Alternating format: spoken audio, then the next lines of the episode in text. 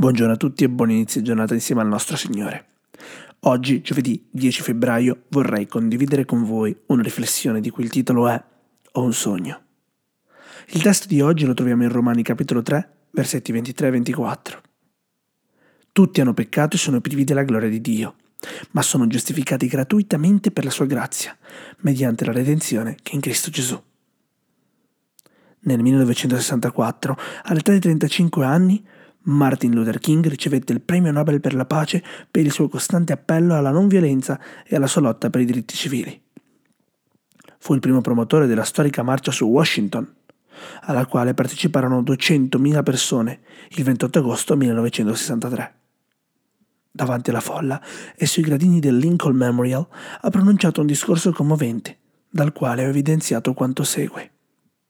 Sogno che un giorno la gloria di Dio sarà rivelata e tutto il genere umano sarà unito. Non siamo soddisfatti e non lo saremo finché la giustizia non scenderà come acqua e la giustizia come un potente torrente. So che alcuni sono venuti con grandi prove e tribolazioni. Non sguazziamo nella valle della disperazione. Nonostante le difficoltà del momento, ho ancora un sogno profondo. Sogno che un giorno i figli degli ex schiavi e i figli degli ex proprietari di schiavi possano scendere insieme al tavolo della fratellanza.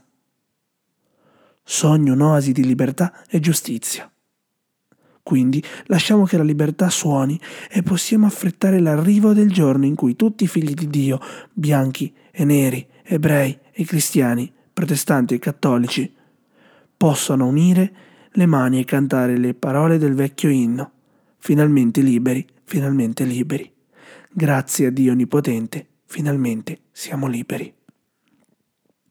È commovente pensare agli ideali che hanno spinto Luther King a sognare e ad agire, difendendo i diritti degli impotenti e venendo premiato con il premio Nobel per la pace. Ma più commovente è pensare al sogno di Dio quando le barriere di separazione saranno distrutte, quando saremo tutti uno, quando la schiavitù del peccato finirà e riceveremo il premio Nobel della corona della vita.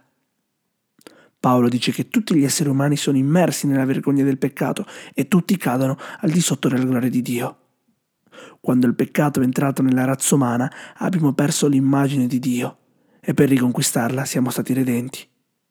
La redenzione era il riacquisto di uno schiavo perduto o l'acquisto di un prigioniero che aveva perso la libertà in guerra. In entrambi i casi c'era un prezzo da pagare. Non era pagato dallo schiavo, dal prigioniero, era pagato dal Goel, cioè dal parente più prossimo. Gesù è il nostro parente più prossimo, il nostro Redentore.